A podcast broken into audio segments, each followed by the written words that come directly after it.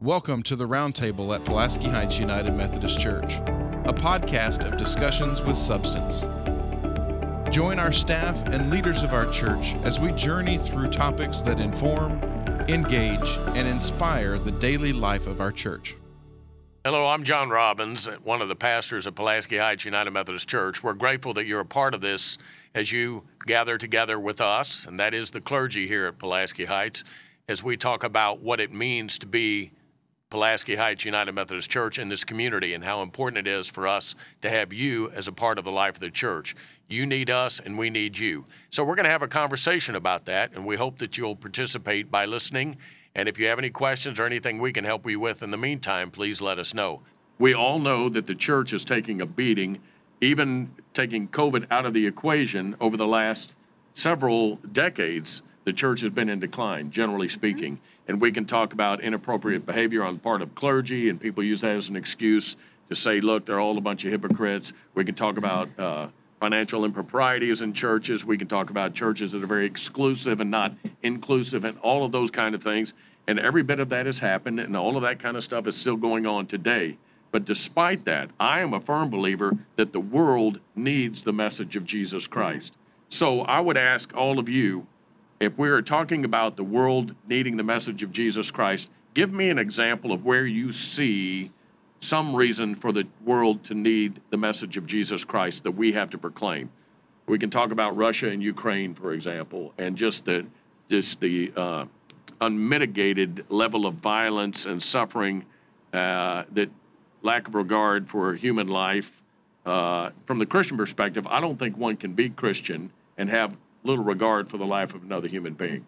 And not that you just only Christians feel that way, but to me, I think that's important to recognize. If I'm to emulate who Jesus Christ is, then what does that mean for the world? How being is being a follower of Jesus Christ going to make a difference in the world? What is happening in the world right now that you see as a major issue, Dr. Hampton, where Jesus Christ needs to be front and center because of that? Well, a lot of places. Um, I love what you all have said so far because a lot of churches um, are not able to make these statements. And uh, because many churches uh, see themselves as being set apart, uh, uh, better than, and you need to come up to this level. But I truly believe, believe that God wants us to come where we are, just like we are. We don't have to clean up anything. God does. God's grace will do all of that for us. Uh, but what um, my my my prayer life uh, at this moment, I'm very concerned about uh, Little Rock's homeless population. I, I like to, what the church does for me, it lets me know that the world is bigger than me, it's more than me. Uh, the homeless population, of course, war. I've never thought, I'm 61 years old, I just never thought I would turn on a TV and see live war going on where people just doing whatever they want to do to other people, destroying lives, and everybody is looking. And it's, it's just, I'm just still trying to make sense of it.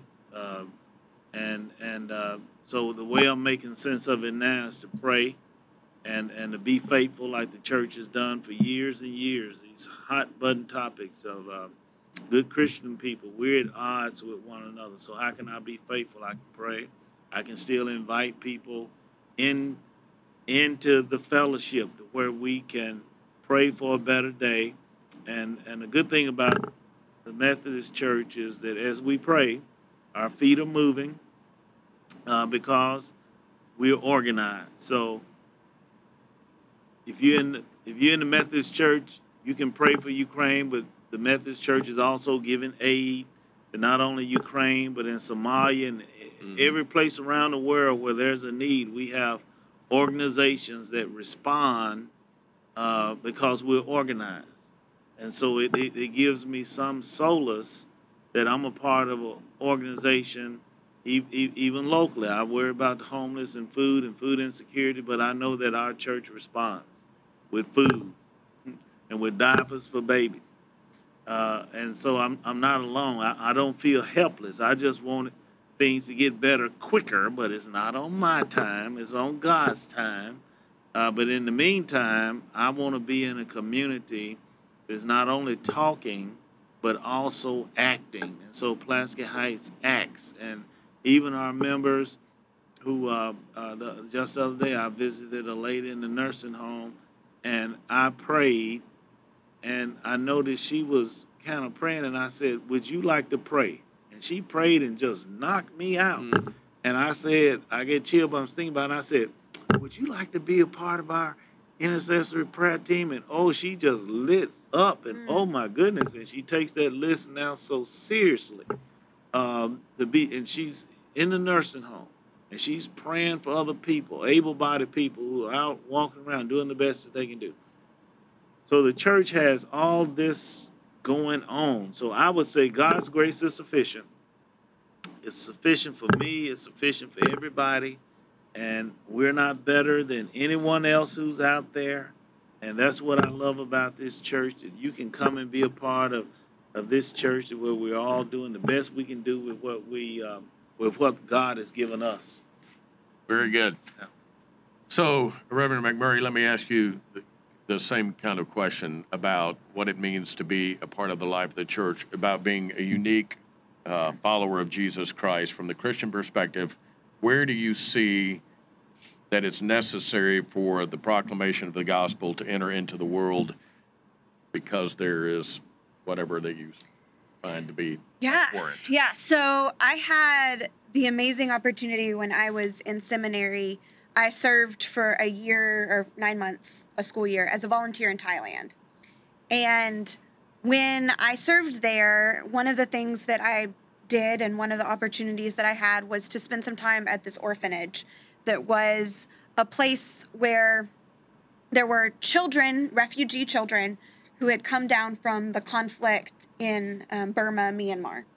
And they now lived at this orphanage, and their parents either didn't want them, weren't able to take care of them. Some of the parents were hiding out because they were political refugees and they didn't want that for their kids. Um, and so you ended up with these these children at this orphanage that was run by um, a man, a Christian man who had had this profound religious experience. And every morning at 5 o'clock a.m., the kids would all wake up and they would go to worship before they started their chores and then went to school. And worship and, and faith and the message of Jesus Christ was such an important part of their lives. I remember being in worship with them one time and we were singing um, they were singing they were singing a song in Lahu in their native language that I didn't understand what it meant. Um, but I asked my uh, the translator that was there. I said, "What are they singing about?" And he said that they're saying, you know, God give me grace um, because I am a hurting child, or something like something along those lines. And their faces were just poised with such hurt and anguish, but also this sense of like there is something going on here that that Jesus Christ, that Christ hears me. I know, I mm. know that God hears me. I know that Jesus loves me. Um, and even even in these struggles, even living in this orphanage, um, even you know going to school sometimes without shoes, wondering about if we're going to have enough food, even in the midst of these horrible what what many of us would consider really tough situations of life that they knew Jesus was there and that there was a comfort in knowing that that God was there with them and that there was a hope in that. Um, that even though the physical situation might be really, really hard, um, and they they didn't know if it would get better, but they knew that somehow in the hands of Jesus, it was going to be okay. Uh, I, I just there is there is something about the gospel that transcends all of our earthly turmoil. Um, and I saw a video from from Ukraine of these these folks gathered in just this room, and you can kind of hear some bombs going off, but they're having a, a worship service, mm. um, and they're singing, um, and and you're just like, there there is something about the gospel that that enters into those places of hurt and turmoil and violence because that's what Jesus did. He entered into those places of hurt and turmoil and violence. Um, he experienced hurt and turmoil and violence and hatred and the worst of humanity, but was resurrected from it. Um, and and so there is this power in the gospel that reaches every awful place of humanity. I feel like and can bring hope, um, hope of resurrection, hope of uh, hope that we're not alone, and that what we experience in this moment is not the end. Um, and I I think that the gospel of Jesus Christ is is just essential uh, for for every every time that we feel ourselves in in struggle and strife and turmoil. Um, this this hope and this proclamation that violence and death don't have the final word. Um, Amen. I think it's also, uh, you know, uh, it's uh, one thing we can't remind people enough is that it's a lifelong commitment. Yes. Correct. And that, you know, whether we go back to John Wesley, the founder of Methodism, saying moving on to perfection, uh, I, am always reminded of this um, story where uh, an, a reporter was interviewing Maya Angelou, and uh, they started talking about faith, and he finally said, "Well, you know, what what religion do you practice?" And she said, "Well, let me ask you the same. What religion do you practice?" He said, "Well, I'm a Christian," and her response was, "Already." and I, I, I, it always made me laugh because she she knew it was a lifelong commitment, mm. you know, to to following Christ, and uh, um, and we fail, and we fail miserably. But uh, you know, it's a it's a place where we can, you know, you'd ask about where we see the gospel needing to be introduced right. to the world. Right. You know, I would say the violence in Little Rock yeah. right now yep. uh, is a place that is in my daily prayer uh, of uh, you know how how do what can we do, you know, and um, um, you know, God give me a, you know give some me or uh, someone a vision of what steps we can take to make uh, the city as a whole less violent. Well, and I think that's such a valid point. Uh, being a follower of Jesus Christ, there is an expectation that we do something. It's not just a matter of sitting back and right. preaching it, it's a hands on kind of effort. So, one final uh, request from the three of you, and that is as a follower of Jesus Christ who lives out your respective ministry as a part of the clergy staff at Pulaski Heights United Methodist Church, I wish you would look into the camera and uh, say something about why we need those who are watching to be with us. What would you say? I would say, first of all, that the most important thing I think is I want to be who God would have me to be. And I cannot do it without you. I am much more who God would have me to be in your presence, and you're much more of who God would have you to be in my presence. There's something unique and powerful about that. I want to be more like Jesus Christ myself, and I can't do it by myself. I would encourage you, please be a part of the life of the church, not just watching on television or online, though that's very important, and we don't want to diminish the significance of that at all. But if you can physically be here, we want you to be involved in the life of the church. We want to see you face to face. We want to shake your hand. We want to get our hands dirty doing ministry with you. We need you, and I need you personally. That's just a selfish response from me. Dr. Hampton? Yes, sir. Well, I would I would say that um, God loves you um, so much, and God desires the very best best for you and that uh, I recently became a uh, grandfather, and I, I, I, really love my, my grandchild very much. I would do anything for my grandchild. I would lay down my life for my grandchild. But God loves me so much that, that God sent his son Jesus to lay his life down for me, and then calls me to be an example to other people. And when I come out to church, I'm leading people are watching me and people are watching you, and I, just by my presence, I have the power to influence other people. And when other people come out, they get to experience the same grace that I experience. When I sit in communion and I have church with the I have communion with the believers. I partake of the bread and the wine, and I think about and I remember God's grace and how much God loves me and what God has in store for me. So there's more than just coming out for selfish reasons. But when we come out, we help the entire community uh, to follow us, and we we are examples. And then we gather strength from one another, and then we go back out into the world and, and, and to be the best people we can be. So, so forsake not to assemble yourselves. Come out as much as you can. If you can't come out, certainly tune in. Let us know by connecting, by filling out your Connect card to let us know that you're watching.